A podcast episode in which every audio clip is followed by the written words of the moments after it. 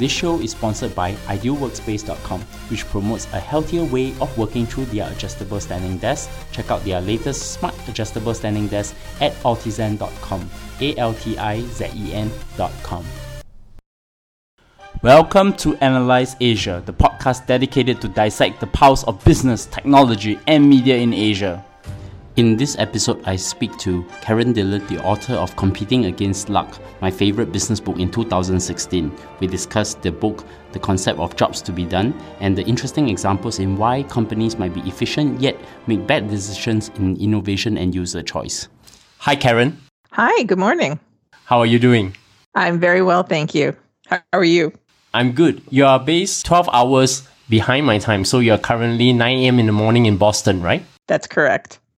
Yes, and I'm talking to Karen Dillon, author of the book Competing Against Luck and contributing editor of Harvard Business Review.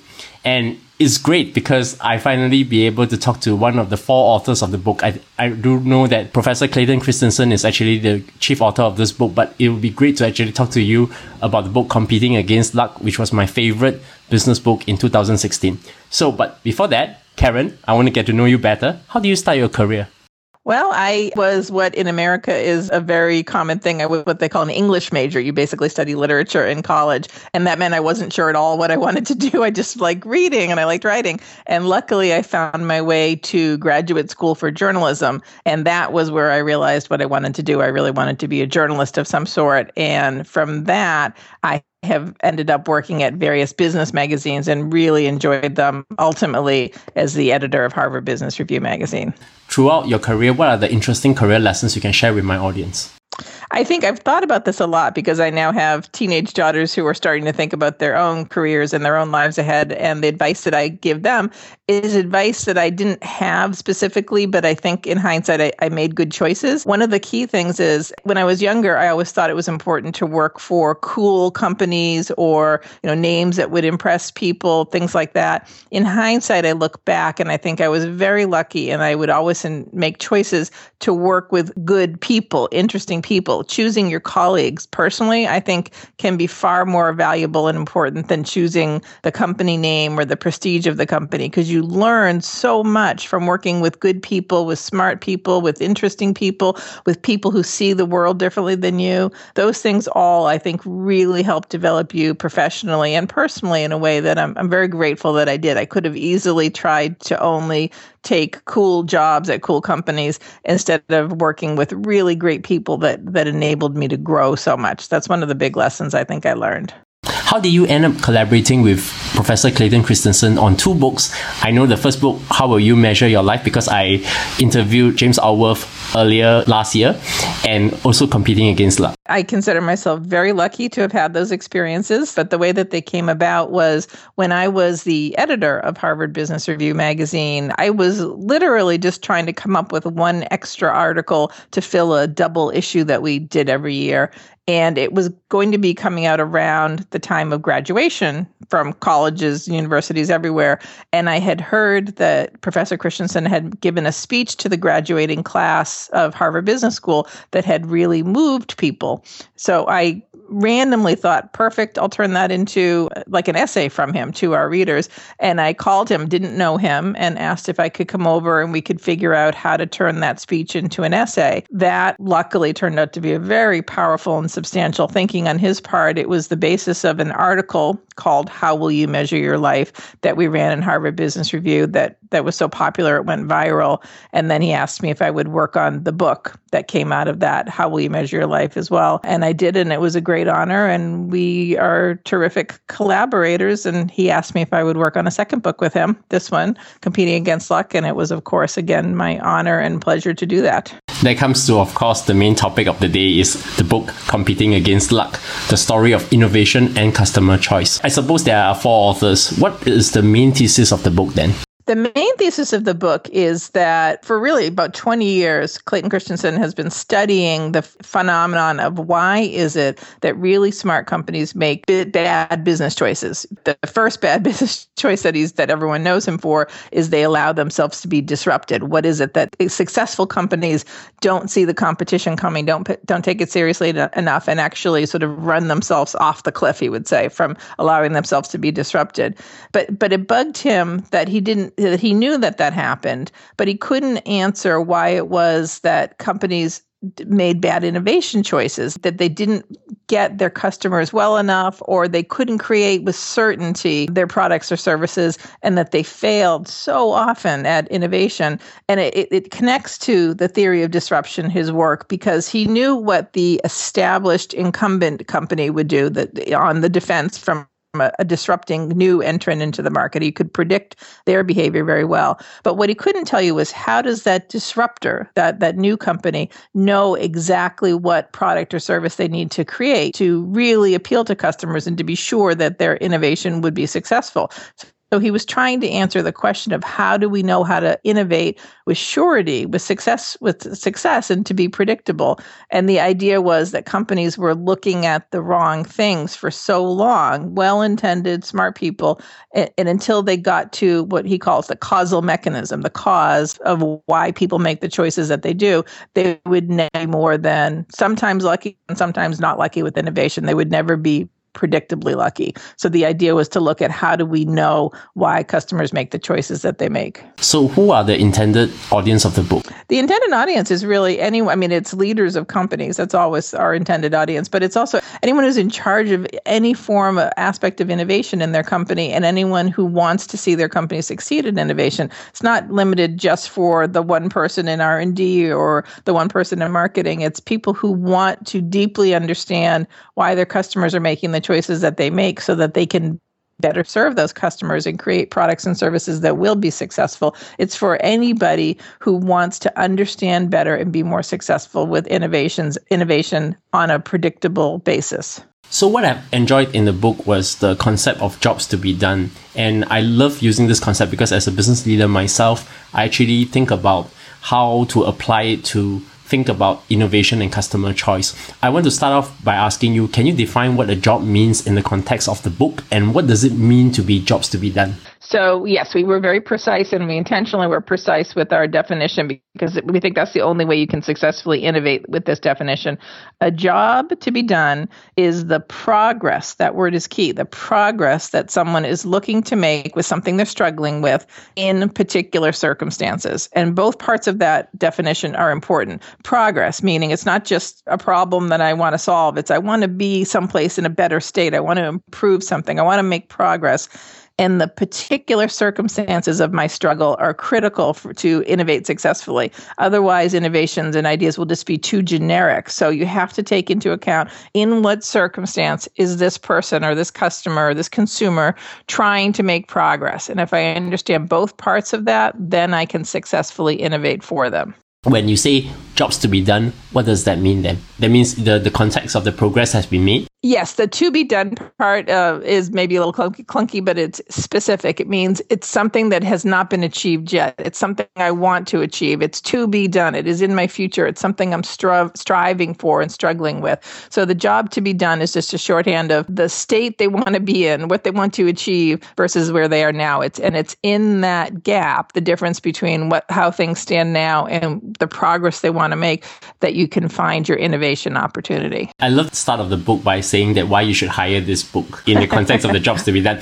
But moving forward, what is the relevance of jobs to be done theory to innovation and customer choice then? Again, we think that if you uh, really trying to focus on what job people are trying to accomplish, that's so what they're why they're making the choices that they make that you understand deeply, not just what they say, not just what a focus group would tell you, not what your engineers and R&D people think would be cool, but why people are making the choices that they make. You'll be much much more successful in your innovation because it becomes a filter for what matters and what doesn't matter. What really is behind the decision to choose this product versus that product or no product at all.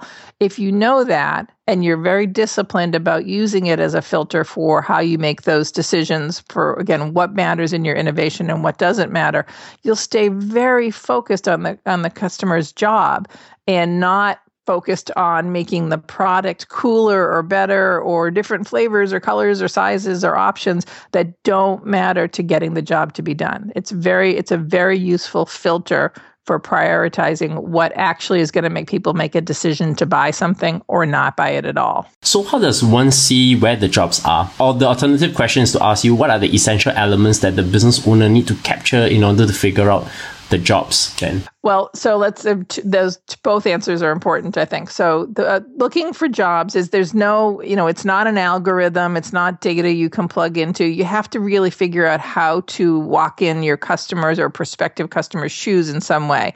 So you need to understand what they're struggling with that's the key. Understand what is the struggle and how big is the gap between the struggle and all possible solutions to that struggle.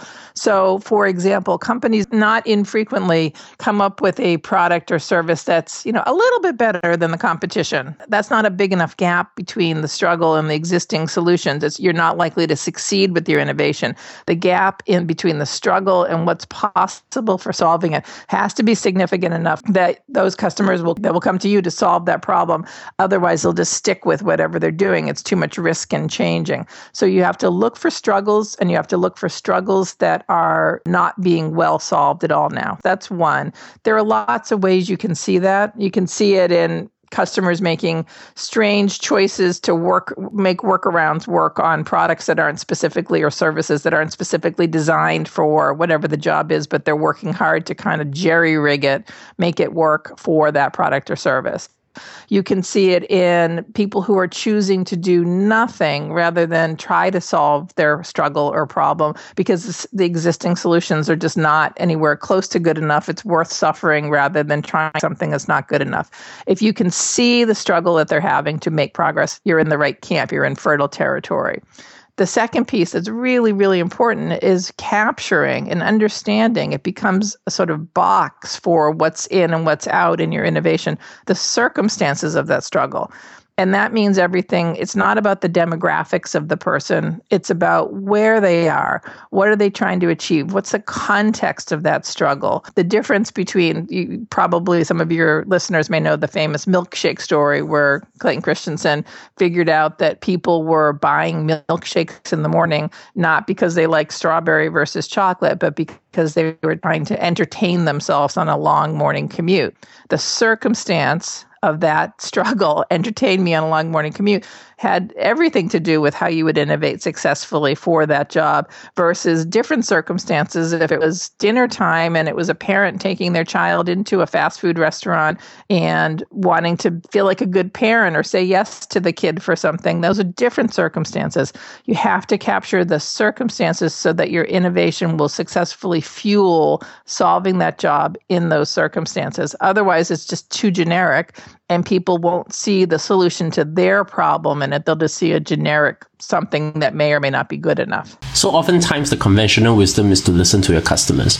What are the things you need to hear from them that they're not telling you then? Well, it, that, it is a conventional wisdom, and it's very tempting because you want to respond to your customers. But it's as I think Steve Jobs was Jobs was famous of of saying, you know, it's not the customer's job to figure out what they need and want. It's my job. And if you would ask Ford what people wanted before he created the Model T, he they would have said a faster horse. So it is your job to sort of see beyond what the customers say and not slavishly follow what they tell you they want, because what they tell you they want, hypothetically, is not the same as what will actually cause them to buy a product or service. So what you're looking for is not what they say they want, but what they're struggling with. Tell us about a problem. Walk us through how you made that decision. What happened before? What happened after? What triggered your moment of deciding to do that? You want to follow, you want to sort of tease out from them all of the circumstances of what they were struggling with so that you can start to better frame and shape what is the real job here. It would be very easy to get carried away with what cool things can we offer people that will be hard to say no to. But that's different from how do we get right at the core of solving their job to be done? So you're trying to find the struggle and the circumstances by talking with them, not necessarily about your product, but about them, their lives, what it is they're trying to accomplish. We have talked about the theory, but I think where I'm very curious is some form of concrete examples. Um, can you share some concrete examples to how jobs to be done are applied to companies seeking new innovation? Sure. One of my favorite ones, which is in our book, is OnStar, which is the uh, General Motors satellite communication within. I don't know if it's global or just largely in the U.S., but you can be in your car and press a button, and you can you get a live person who will give you directions or tell you, you know, where the closest Italian restaurant is from where you're driving. It's a very cool service.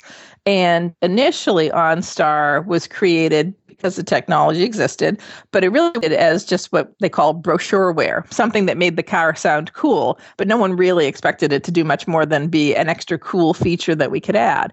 So when it was initially created, the engineers and the people who worked for OnStar just had fun figuring out how many cool things can we make this and it did many things. You know you could get restaurant recommendations you could get reviews you could call and ask a trivia question and they would answer it. It was cool.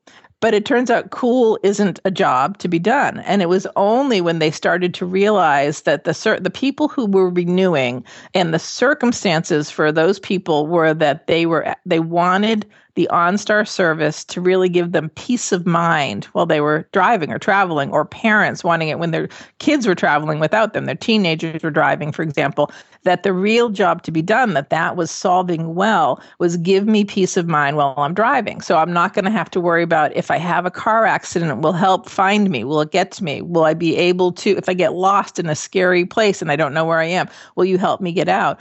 all of those things were part of a job to be done that they identified.